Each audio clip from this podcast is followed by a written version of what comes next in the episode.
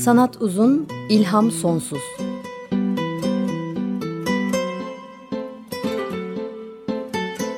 Sanat üzerine psikolojik sohbetler. Hazırlayan ve sunanlar Şenol Ayla ve Timuçin Oral.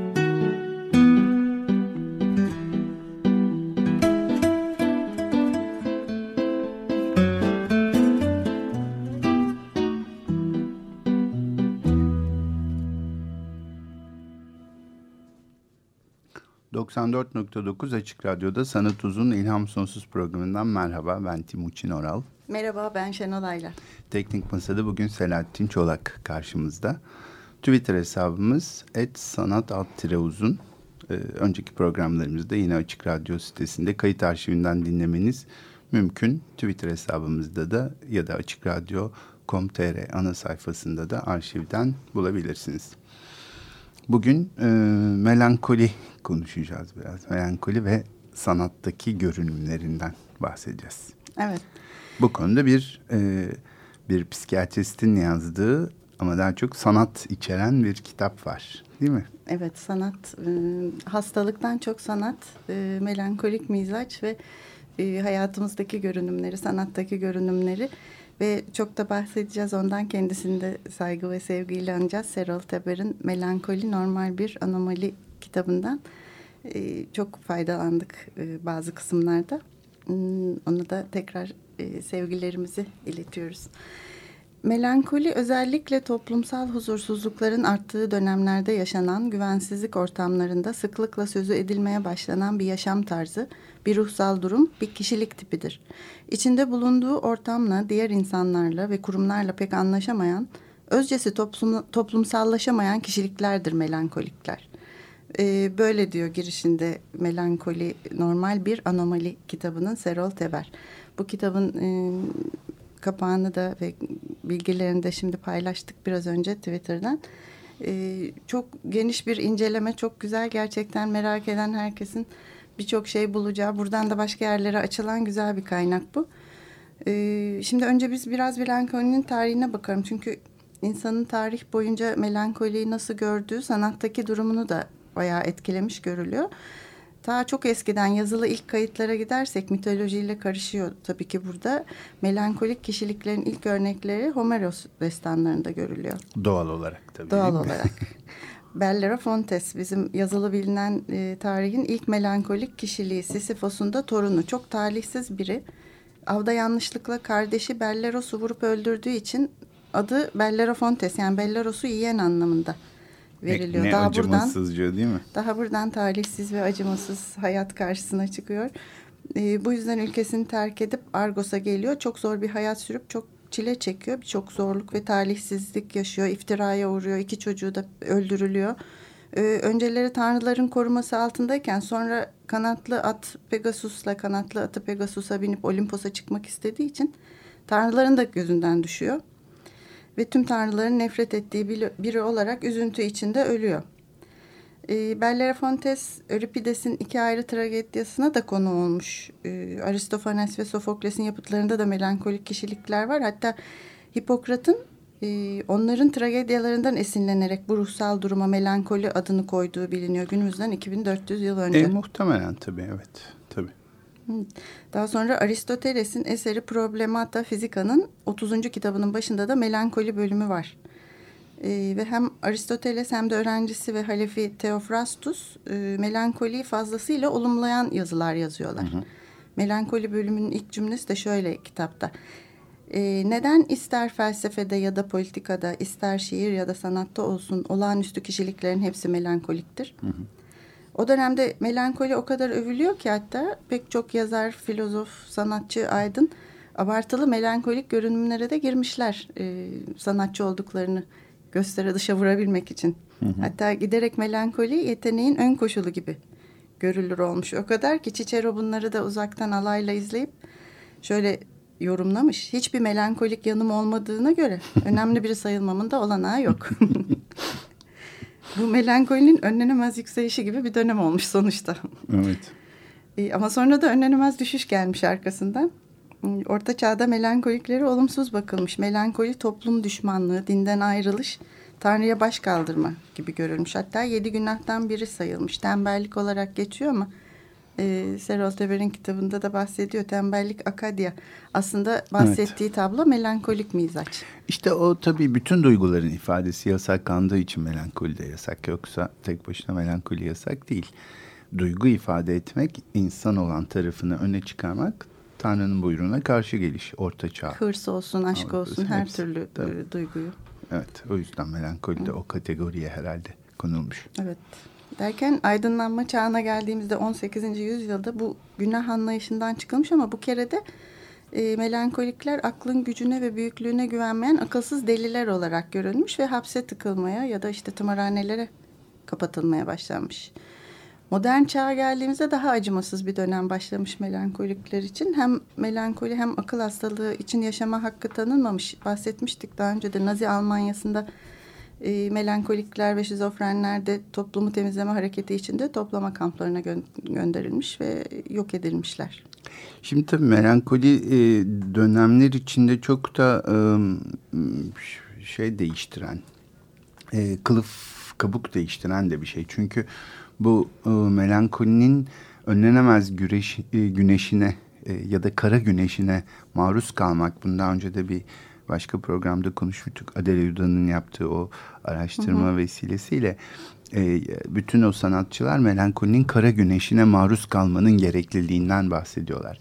Halbuki sonraki yıllarda melankoli adı hastalıkla birlikte anılmaya başladığı için artık hastalık ve yaratıcılık ya da hastalığın hakim olduğu, tedavi edilmesi gereken bir durum olarak anlatıldığı zamanlarda artık bir e, melankolik e, mizacın ya da melankolik durumun iyiliğinden bahsedilemez, hale geliyor. oluyor. Ama onların bahsettiği yani Homeros dönemindeki e, melankoli daha çok bir duygu durumu, bir ruh hali, bir bir e, mizaç esasında durumu.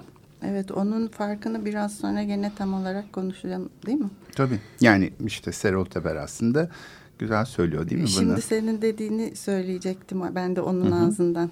Serol Teber'in deyişiyle şöyle diyor kitabında. Melankolikler günümüzün postmodern koşullarında biyokimyanın, moleküler biyolojinin ve farmakolojinin emin ellerine bırakılmışlardır. Evet bu ironik bir şey İronik tabii. olarak söylüyor tabii.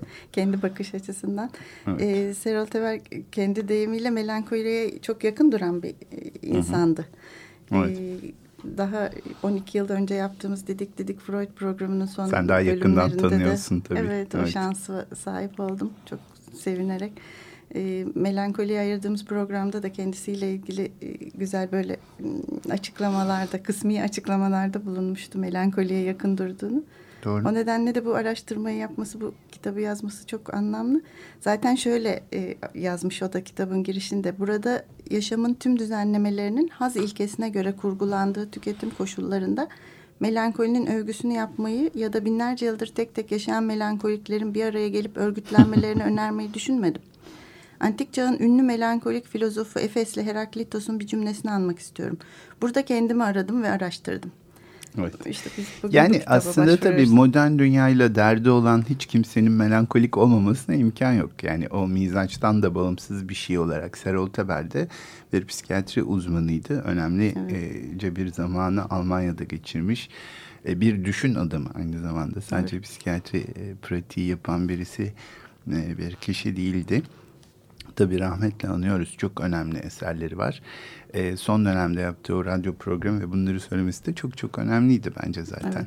Bunlar da zaten Açık Radyo'nun arşiv kayıtlarında hala var evet, değil mi? Dedik dedik, dedik, dedik Freud'u Freud var. bizzat e, Serol Teber'in ağzından duymak, dinlemek mümkün Tamamı seninle var. birlikte. E, kayıtlarının, onu da linkini atarım ben bugün.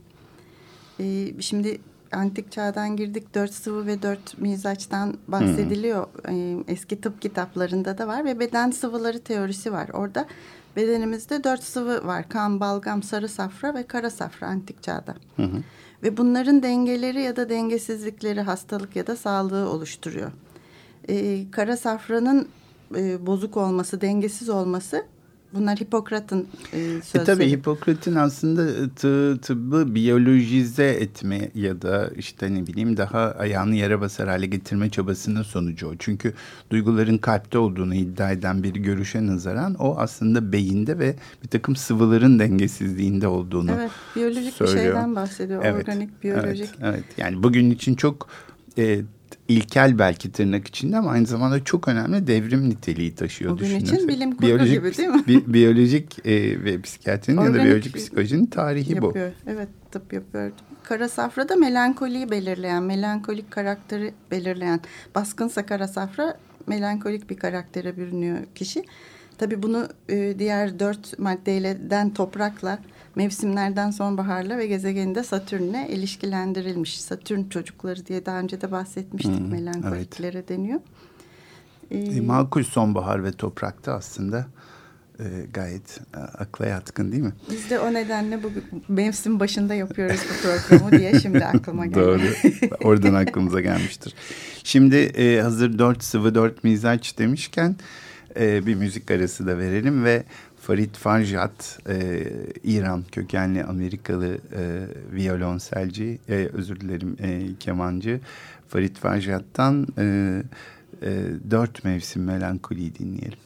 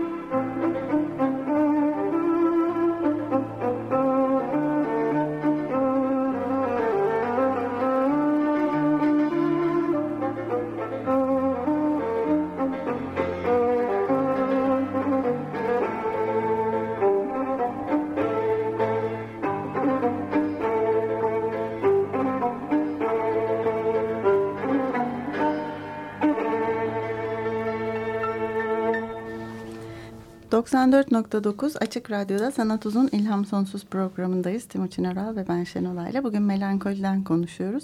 Melankoli dedik. E, nedir bu? Depresyon nedir? Mizaçtan bahsediyoruz, hastalıktan bahsediyoruz. Bunların farkı nedir? Şimdi melankoli o tarihi ele alınış biçimiyle yani kara safra demek gerçekten melan yani kara ve kolya safradan geliyor zaten. Mali hulya Arapçası. Hı hı. E, fakat e, Arapça bir anlama gelmiyor. Yani mal hastalık mı falan diye bakınca mali hulyayı melankoliye uysun diye uydurmuşlar dillerine. Öyle mi? Evet. yani bu konuda araştırmalar yapan bir e, psikiyatri tarihçisinin ifadesine göre öyle. E, melankoli daha çok bir ruh halini, bir duygu durumu, bir mizaç halini benimseyen bir şey. E, mizaç e, doğuştan getirdiğimiz bir takım özelliklerimiz ve e, onlar e, haleti ruhiyemizi, duygu durumumuzu belirleyen hmm. temeli oluşturuyorlar.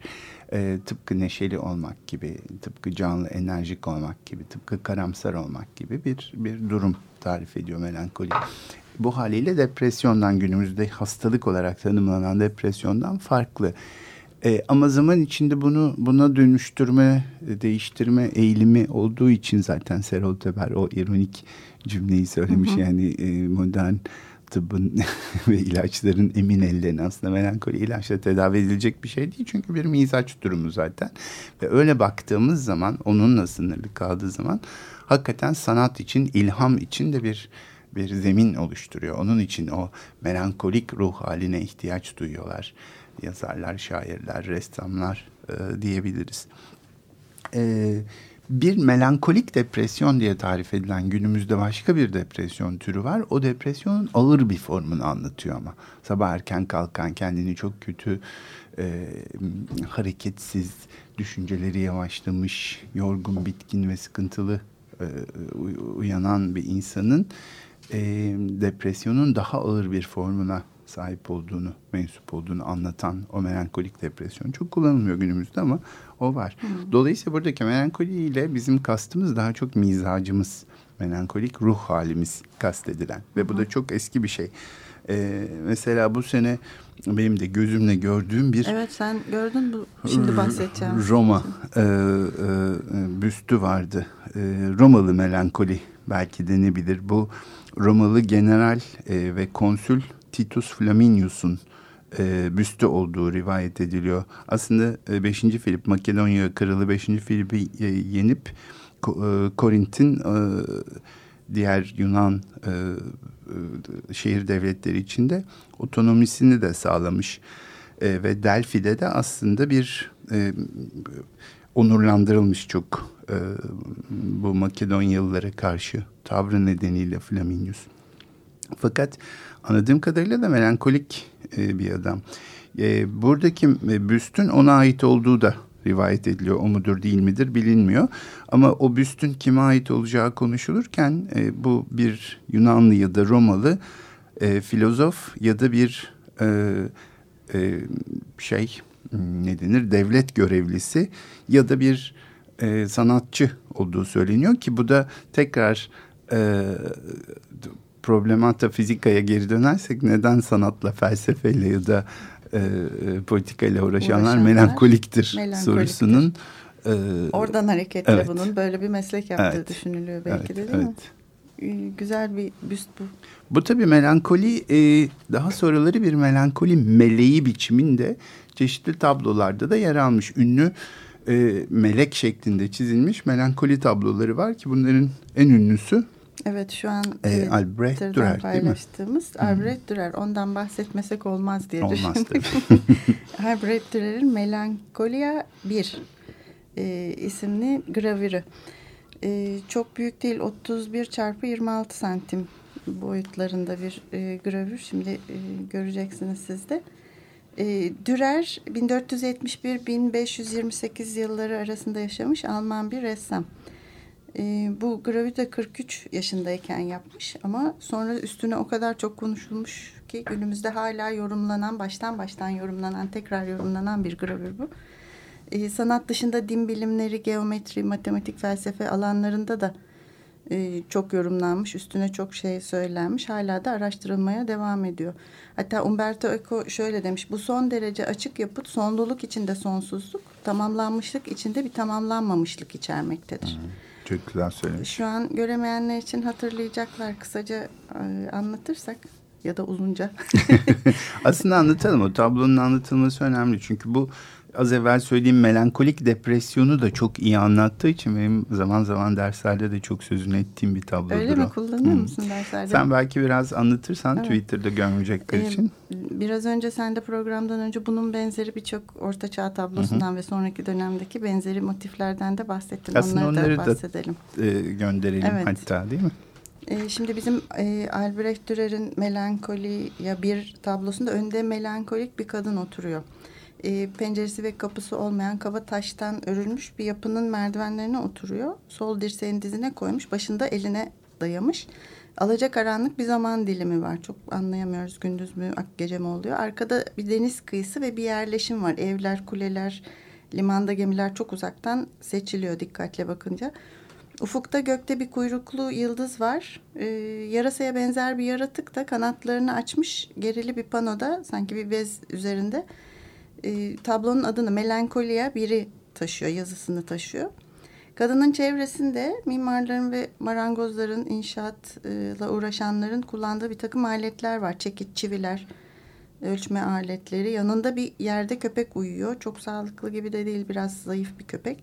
Hı. arkasındaki yapının duvarında kum saati, ter, terazi, bir tane de çan ve bir sayı dörtgeni asılı. Bu binanın duvarına da bir ahşap merdiven dayalı. Bir değirmen taşı var. Gene duvara dayalı ve üstünde de kanatlı bir çocuk bebek bebek çocuk oturuyor. Önünde yerde birçok yüzü düzgün tıraşlanmış devasa bir taş kütlesi var. Ee, iki sanki bir küpün iki karşılıklı e, köşeleri uçurulmuş, tıraşlanmış gibi. Ve yerde bir küre de var. Bunlar da hep tanıdık motifler olduğunu söylemiştin sen o dönem için. Evet yani o birçok tabloda karşımıza çıkıyor. Yani o dünyanın e, bulunuşu mesela. Yerdeki küre. E, yerdeki küre e, birçok başka tabloda da var. Dünya meselelerini anlatıyor. Aslında önünde açık bir kitap oluyor çoğunlukla. O okunmayışını, e, dünyadan kopuk oluşunu hmm, anlatmak için. Burada da için... hatta kapatmış kitabı. Evet, Kucağında mesela, var. Düşmek üzere hatta kapalı, kenarda duruyor. Belki de düşecek biraz. Açık okunmayan bir kenarda duruyor kedi ya da köpek olabiliyor bu tür tablolarda. Köpekler iyi insanları, kediler kötü insanları anlatmak için Rönesans hmm. döneminde daha çok kullanılmış. Haksızlık e tabii. Zaten e, cadıyla bağlantılı kabul ediliyor Evet evet de yani kedi, işte insanlar kendi e, hayvanlar üzerine kendi projeksiyonları yansıttıkları üzerinden zavallı hayvanları etiketledikleri için. Ama buradaki anlatış e, da hani o köpeğin uyuyor durumda olması da dünyadan kopuk olmasını ve bir e, içe kapanıklığı, bir karamsarlığı da anlatıyor. E, eğer melankolik depresyondan gidersek bir de güneş doğuşu var arkada ki e, bu aslında hani sabaha kadar uyumadım ya da sabah o kadar erken uyandım ki güneşin doğuşuna tanıklık ediyorum hmm. görüntüsünü geliyor. İyi insanlar dedin ya zaten e, burada da kadının kanatları var. Çok belirgin aslında bize Melankolik melek olarak anlatılıyor zaten birçok tabloda. evet. evet. Kranach'ın mesela şimdi onu da paylaşalım. Lucas Cranach'ın bir tablosu var. Onda Domenico Fetti'nin bir tablosu var. Onda hep aynı temaları görüyoruz. Küçük Kanatlı bebekler, köpekler uyuyan e, bir dünya küre, e, kitaplar ve arkada kaotik bir e, background, geri plan. Buradaki bu oturmuş kadının zaten en son suratına geleceğiz yüz ifadesine ama belinden de çok şık ve pahalı bir kıyafeti var belli. Belindeki bir sırma bir ipin ucunda bir de, deste anahtar ve bir para kesesi var. Ama onlar da çok bedenine yakın bağlanmış değil. Sanki çok da umurunda değilmiş gibi senin demin dediğin dünya umurunda değil neler olup bittiği gibi para ve e, anahtarlar da değil. Anahtar şiddetin para kesesi de gücün sembolü hı hı. olarak kullanılıyormuş e, orta çağda. Ve bunlar da bedeninden uzakta gücüm ve param var ama çok da umurumda değil gibi bakıyor. Zaten Yüzü de kadının e, gayet nasıl diyelim yüzüne karamsar desem olur mu? Aslında vazgeçmiş bir karamsarlık Zaten değil. Zaten sıklıkla eli başında alnında olabiliyor. Ee, her zaman öyle olmamakla beraber daha çok içe dönük ve düşünen bir e, tablo, e, bir e, şey izliyor. E, sık gördüğümüz. Serol Teber de şöyle yazmıştı kitabında bunun için. Kadının bakışı tüm bedensel çökmüşlüğüne, çevresinin dağınıklığına karşın gözlerindeki canlı, açık, enerjik bakışlar yaşanan çelişkili durumu vurgulamakta, trajedisini sergilemektedir. Melankolik kadının iç dünyası ve düşüncesiyle dış dünyanın yaşam tarzı ve zaman akışı hızı aynı değildir. Kadın kendi içinde dış dünyadan farklı bir yaşam tarzı ve zaman boyutu yaşıyor gibi görünmektedir. Hı hı kadın olasılıkla etrafındaki dünyadan farklı bir organik zaman içinde gitmektedir. İşte kendi dünyası, kendi yaşantısı derken kastedilen şey e, bu gayet iyi anlatılmış gerçekten. E, oraya melankoliye bir yazmasaydı bile belki biz bu tabloyu gördüğümüzde zaten melankoliyi hissedecektik. Evet zaten de gri biliyorsun yani. Gri evet gri en olduğuyla önemlisi. ilgili de bir notu vardı Serol Teber'in e, Melankoli Normal Bir Anomali kitabında. Kara hüznün matem ve ölümün rengidir. Bu yanıyla tavrı açık ve nettir diyor Serol Teber. Buna karşın gri özellikle de koyu gri Yaygın ve yoğun bir belirsizliği, heyecansızlığı, her türlü tinsel ruhsal eğilimden yoksunluğu simgeler. Gri ne renklidir ne renksiz. Gri evet. kanı kurumuş, belirsiz, gölgeli bir bölgenin rengidir. Canlı yaşamın olmadığı bir bölgenin rengidir. Evet yani gökyüzü gri, bugün hava gri, gri çok e, söz edilen e, bir şey. Tabii burada belki depresyon siyahsa melankoli gri işte öyle demek daha Değil doğru. Mi? Çünkü e, çünkü aslında bu bir ruh hali e, esasen. Hani şey gibi evet. e, tamamen karanlıkta e, dolaşamazsın bile ama gride dolaşırsın da dolaşırken e, de karamsarsındır Takılıp gibi. düşebilirsin. evet.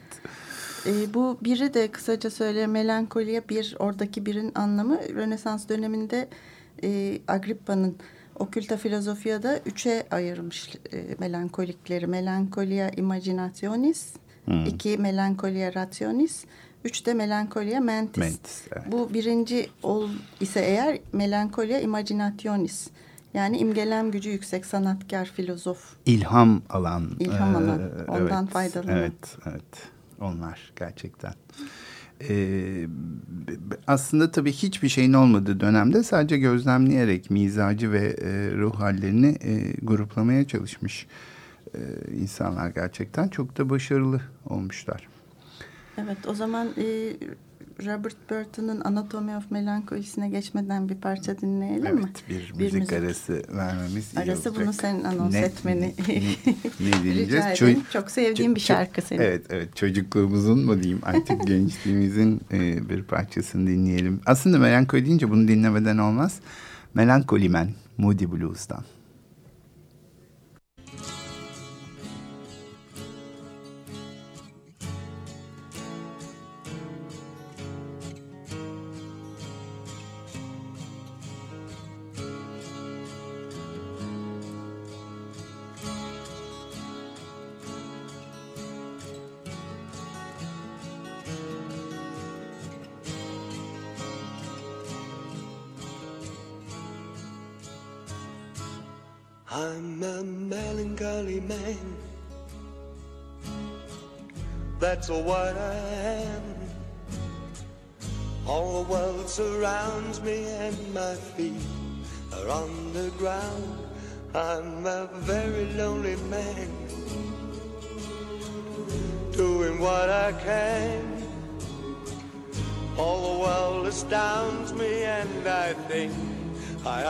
Understand that we're going to keep growing.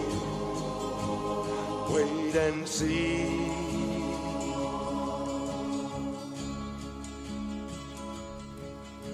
When all the stars are falling down into the sea and on the ground, and angry voices carry A beam of light will fill your head, and you'll remember what's been said by all the good men this world's ever known. Another man is what you'll see, who looks like you, looks like me, and yet somehow he will not feel the same. His life caught up in misery. He doesn't think like you and me. Cause he can't see what you and I can see.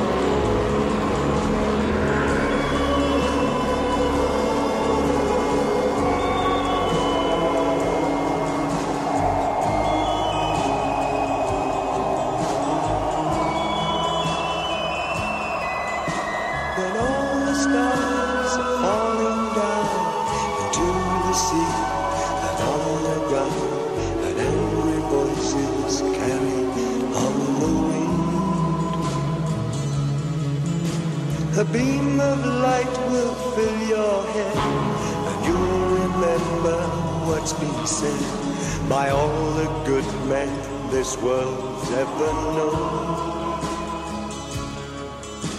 Another man is what you'll see, who looks like you and looks like me, and yet somehow he will not feel the same. His life caught up in misery.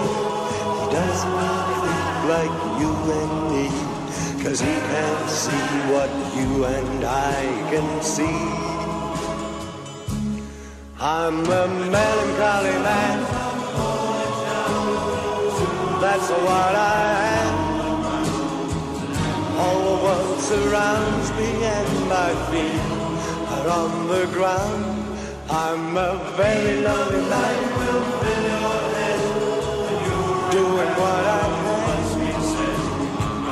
All the world astounds me and I think I understand that we're going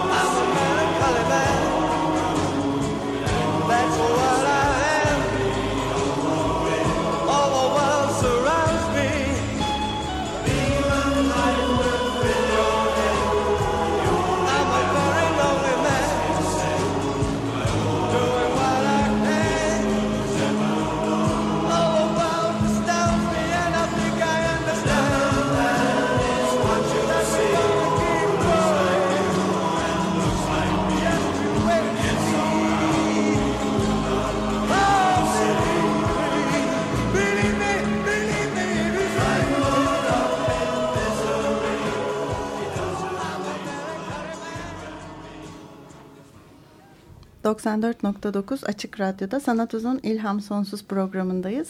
E, Molly Blues'tan dinledik Melankoli Man. 1970 albümü e, A Question of Balance'tandı. E, melankoli konuşurken şimdi e, konuşmadan geçmememiz gereken bir başka kitaptan, eserden Anatomy of Melancholy. Ee, evet yani Anatomy of Melancholy biraz tıp kitabı gibi zannedilebiliyor. Robert Burton'ın İngiliz araştırmacı Robert Burton yazar ve ilahiyatçı aynı zamanda. Ee, 16. yüzyılda yaşamış 1577-1640'da yaşamış daha doğrusu 1651'de e, yazmış bu kitabı. E, bu aslında şu yüzden çok önemli. E, bu kitap aslında hani deminden beri konuştuğumuz şeyi bir parça anlatıyor. Melankoli çok hayatla iç içe olan bir şey. Hani bir hastalık durumu falan değil anlatmak için aslında iyi bir örnek. Bu kitap çünkü çağının felsefi ve psikolojik görüşleri bakımından da eşsiz bir bilgi kaynağı olmuş. Burton onu sessiz, sakin e, ve yalnız e, hayatında insanlara karşı alaycı bir umursamazlık geliştirmiş fakat realiteden, realiteden de kopmamış olarak kendini tarif ettiği bir şey bu.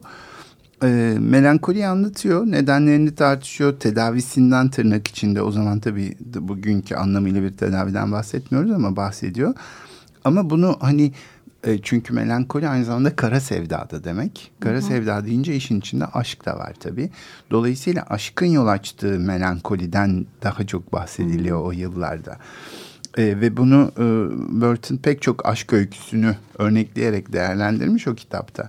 Ama kitapta her şey var. Coğrafya var. Coğrafyadan sindirim sistemine ne bileyim işte kıskançlığa, evet, kıskançlıktan bilime, alkolden öpüşmeye her konuda yazmış. Ve Demiş ki doğrusunu söylemek gerekirse bilginlerin çoğunun ortak yazgısı onursuzluk ve yoksulluk. Efendilerine acı acı yakınarak istek ve gereksinimlerini sıralamak ve bir şeyler elde ederim umuduyla yalan söylemek, yaltaklanmak. Bir de ciğeri beş para etmez çocukları Machiavelli'nin salık verdiği gibi kötülük ve alçaklıklarını bir bir sayıp dökerek sözünü esirgemeden yermek ve yerin dibine geçirmek dururken önlerinde yerlere kadar eğilerek yüceltmek ve göklere çıkarmak. Güzel söyle. Güzel. Her devirde Çok geçerli bir konuşma. öfkeli ama her devirde Doğru geçerli biliyorsun. yani bilim adamı dediğin biraz yansızdır. Önüne gelenin önünde eğilmemelidir. Çok güzel söylemiş. E, kitap 17. yüzyılda çok ünlü olmuş, sonra unutulmuş. Ama 18. yüzyılda Samuel Johnson ve Stern onu yeniden e, ortaya çıkarmışlar. E, Türkçe çevirisi yok bildiğim kadarıyla ama hani bu alandaki referans kitaplardan bir tanesi.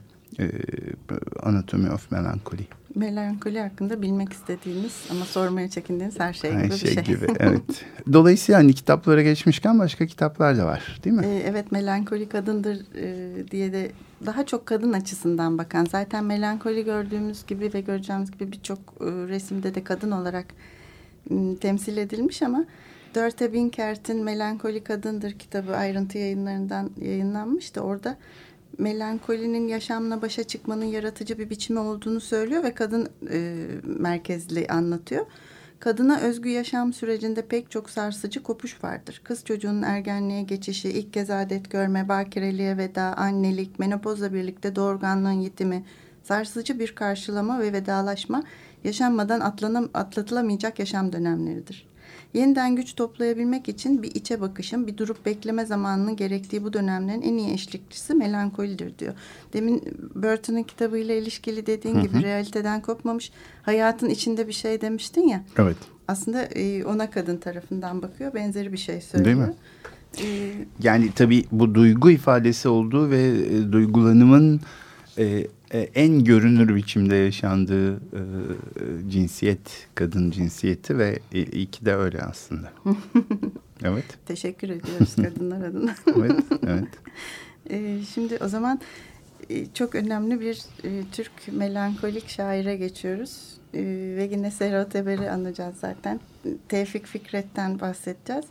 Serol Teber'in çok güzel bir e, kitabı ve araştırması var gene bu konuda. Aşiyan'daki kahin. Aşiyan'daki kahin Ee, Tevfik izin Fikret. verirsen sana imzaladığı kitabının o sayfasını paylaşacağım ben Aa, Twitter'dan. tabii, tabii seve seve. e, Aşiyan'daki kahin Tevfik Fikret'in Melankolik Dünyası alt başlığı da e, çok uzun süre araştırdığı, çok üstünde düşündüğü güzel bir eser. Psikobiyografisi aslında Tevfik Fikret'in. E, klasik bir biyografi değil. E, onun için çok içeriden de bakarak yazmış Serol burada da. Hmm, Kendi deyişiyle başka Türk edebiyatının başkalarından başka şairi. Türkiye toplumunun ilk entelektüel sanatçısı olarak tanımladığı e, Tevfik Fikret için kendisi için de önemini şöyle söylemiş. Tevfik Fikret Osmanlı Türkiye toplumuna iki yönde çok büyük açılımlar getirmiş bir kişilik. Bir yanıyla çok büyük bir şair, Türkiye edebiyatına büyük açılım getirmiş, yapısal değişikliğe uğratmış. Bir yanıyla da psikolojiye, yaşam tarzı ve kendi şiirlerinde kendisini yansıtmaya başlayan benim bildiğim kadarıyla ilk büyük şair. Onun Rubab-ı Şikeste ya da Kırık Rubab kitabı bir melankoli monografisi niteliğindedir neredeyse. Öyle okuyabilirsiniz. Son derece trajik bir biyografidir ve son derece trajik şiirlerdir. Ee, bizim Dedik Dedik Freud programının içinde 6 saati de Tevfik Fikret'e ayırmıştık. O da m, gene açık radyo kayıtlarında Dedik Dedik Freud'un altında dinlenebilir. O, orada da çok güzel Tevfik Fikret'i bilmeyenlere merak ettiren, bilenler için yeni açılımlar getiren m, güzel bir söyleşiydi o da. Tevfik Fikret çok kısaca söylersek 1867-1915 arasında yaşadı. İstanbul'da doğuyor.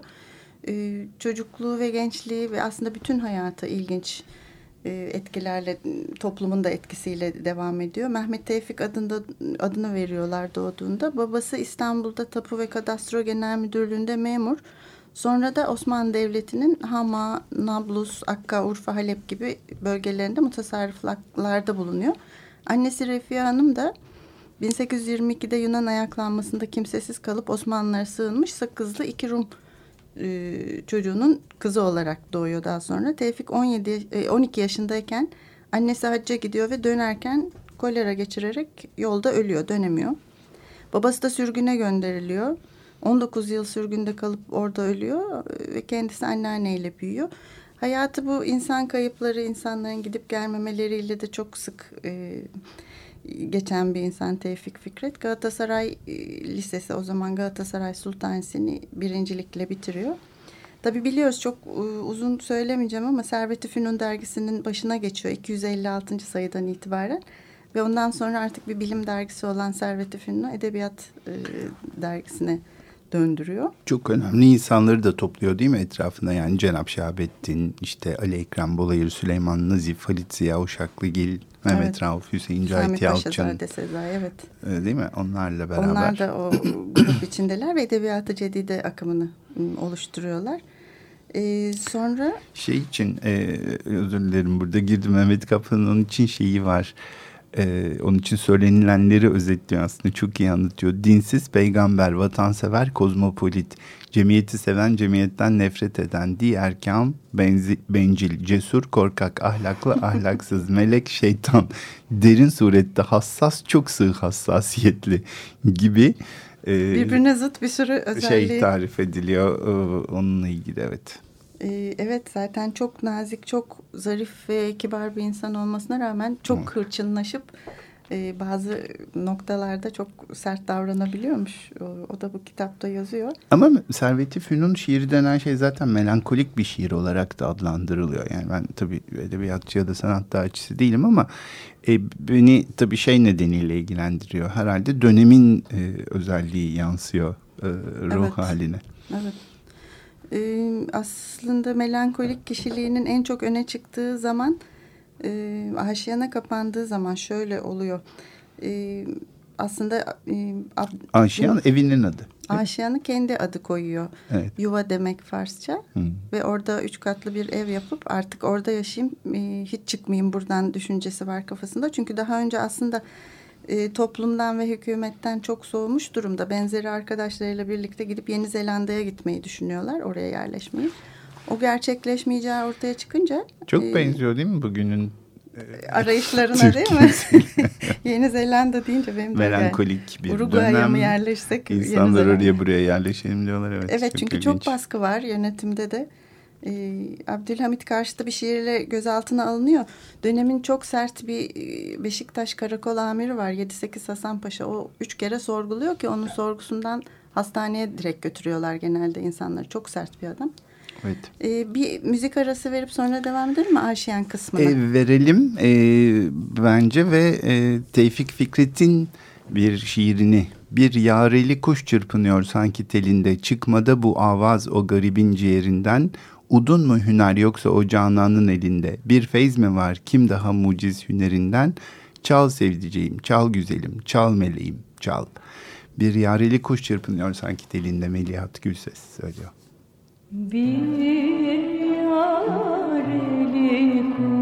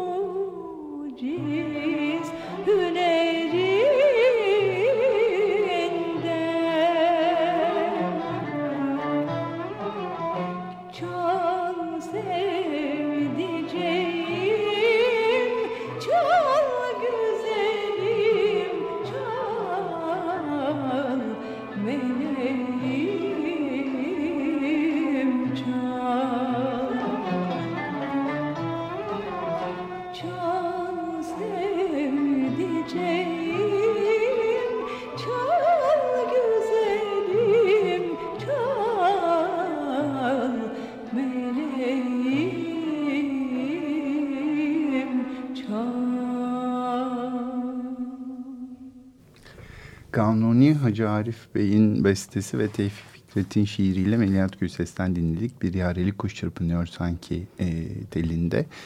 E, Sanat Uzun İlham Sonsuz programındayız. 94.9 Açık Radyo'da ve melankoli konuşuyoruz. Melankoli Daha doğrusu Tevfik Fikret'in melankolisini Onu konuşuyorduk konuşmadan tam olmaz şu anda. diye konuşuyoruz. Hı hı. Serol Teber'i çok anarak konuşuyoruz.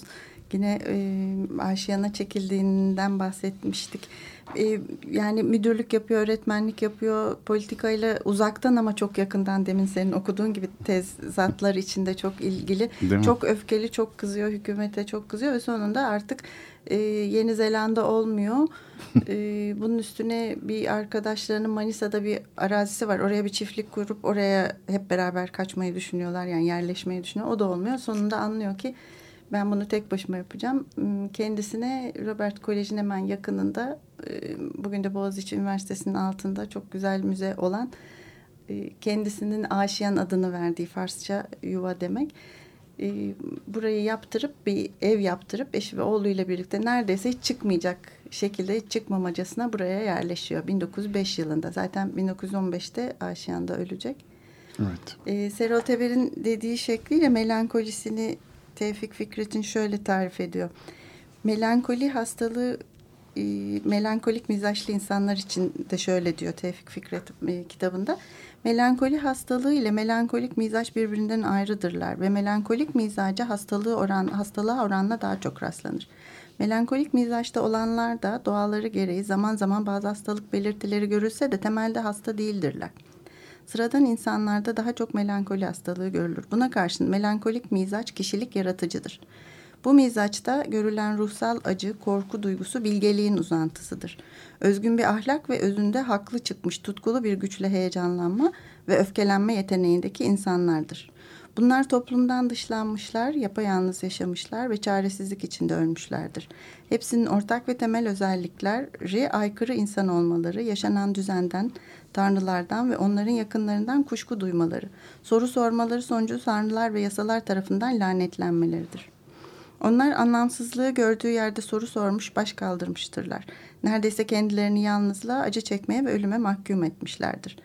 Ee, Tevfik Fikret de öyle kendisini aşığına kapatıyor. Aslında Emily Dickinson'a da benzer bir şey Bahsetmiştik değil mi? Da hiç bahsetmiştik. çıkmıyor yıllarca ve şiir yazıyor. Biraz evet benziyor. Fikret de hiç çıkmadığı e, ama bu konukları kabul ediyor. Tabii orada. şeyi Emily Dickinson'ın melankolik olup olmadığını bilmiyoruz da Tevfik Fikret e, melankolik olduğunu kendisi de Evet. söylüyor. Hatta Halit Ziya Uşaklıgil'in mi bir şeyi var. Evet, bir, Halit e, anılarında değil mi? Uşaklıgil e, İstanbul'a geldiğinde birçok insanla tanışacağı için çok heyecanlı. Ama Tevfik Fikret'i hep en sona saklıyor. Çok insanla tanışıyor ama ona hazır değilim, ona hazır değilim diye büyük bir heyecan içinde. Ve geriliyor da aslında anlaşabilecek miyiz diye. Fakat çok iyi anlaşıyorlar sonra tanıştıklarında ve büyük bir dostluk başlıyor. Onun anlattığı bir anısı var. E, Tevfik Fikret'in melankolik durumunu iyi anlatan aslında. E, Tevfik Fikret, Mehmet Rauf ve Halisiye Uşaklıgil e, Boğaz'ın Anadolu yakasında bir yerde bir yemekli şiir şöleni denen bir geceden dönüyorlar. Mecburen, güzel bir şeydir, Çok bilir. güzel evet ve kayığa biniyorlar Anadolu yakasından. Aşiyan'a gelecekler. Çok geç olduğu için Tevfik Fikret'in evinde de kalacaklar. Ziya Uşaklıgil e, hayatımda ben bu derece karanlık bir geceye rastlamamıştım diyor o geceyi anlatırken. Zifiri bir karanlık boğazda tabii şimdiki gibi e, evler, ışıklar bir şeyler de yok, köprü yok, bir şey yok. Karanlığın içinde e, kayıkla ilerlerken e, boğazla açılmanın da bir korkusu da var. Hiçbir şey gözükmüyor etrafta. Zifiri bir karanlık. Bir gürültü duyuluyor. İrkiliyorlar ve yanlarından devasa bir şilep 2-3 metre ötelerinden geçiyor. Kayık dalgasıyla onun bayağı bir sallanıyor. Hepsi çok heyecanla, korkuyla kalıyorlar sessiz. E, o zamana kadar hiç konuşmayan Tevfik Fikret de şöyle diyor. Ah şu şilep bizim üzerimizden geçseydi de bu iş burada bitseydi. Ne dünyanın bir kaybı olurdu ne bir şey. Biz burada biterdik. Evet ama tabii bu artık melankolik bir şey değil. Bu e, Tevfik Fikret'in muhtemelen son dönem depresyonda olduğuna da işaret ediyor. Yani Serol Tepe'nin hani hangisi hastalık hangisi ruh hali Karışıyor e, artık. karışıyor. Yani. Ali Ziya da şöyle diyor. Orada içime çok acı bir şekilde işledi ki Fikret'in mutsuzluğunun derinliği hiçbir şeyden hiçbir şekilde mutlu olamamanın acısı Fikret'in bütün hücrelerinde, bütün ögelerinde yaygın durmaktadır ve sürekli olarak ölüm özlemi içindedir. Evet yani burada tabii Engin Hoca'yı, Engin Geçtan'ı da sevgiyle analım. Onun şu e, çok önemli sözü yaşanan acı paylaşılır, üretilen acı sıkar. Hmm. Yani e, Tevfik Fikret'in yaşadığı acıyı, gerçekten yaşadığı acıyı Hadisiyan'ın yaşamaması mümkün değil o sırada. Keza bizi de etkiliyor hala günümüzde üstünden bu kadar zaman geçtikten sonra değil mi? Evet, e, öyle. Dolayısıyla bu melankoli meselesi yani melankolinin e, e, bir biçimde e, hayatın içinde bir şey oluşu ve yaratmaya zemin oluşturması asıl temeli teşkil ediyor. Bu, bu hastalıktan bağımsız bir şey.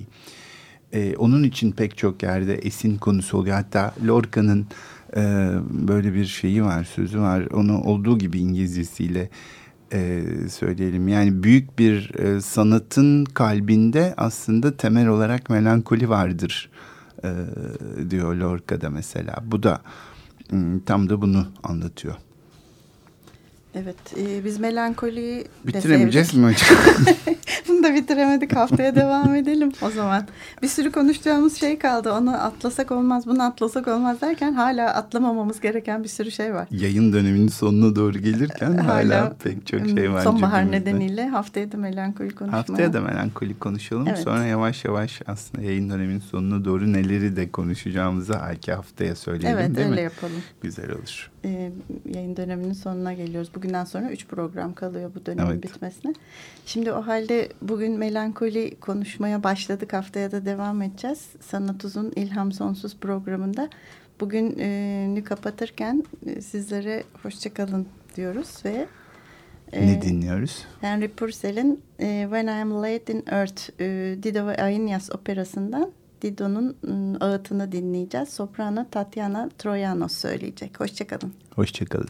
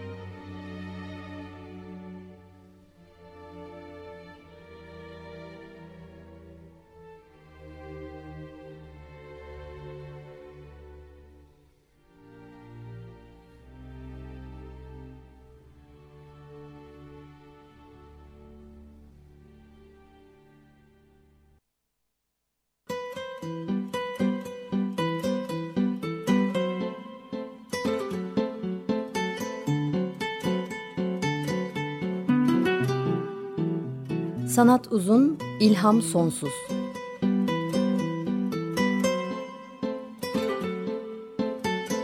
Sanat üzerine psikolojik sohbetler. Hazırlayan ve sunanlar Şenol Ayla ve Timuçin Oral.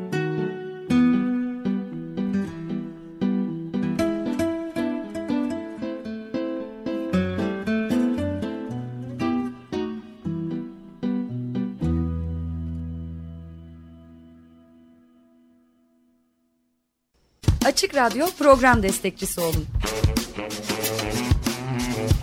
Bir veya daha fazla programa destek olmak için 212 alan koduyla 343 41 41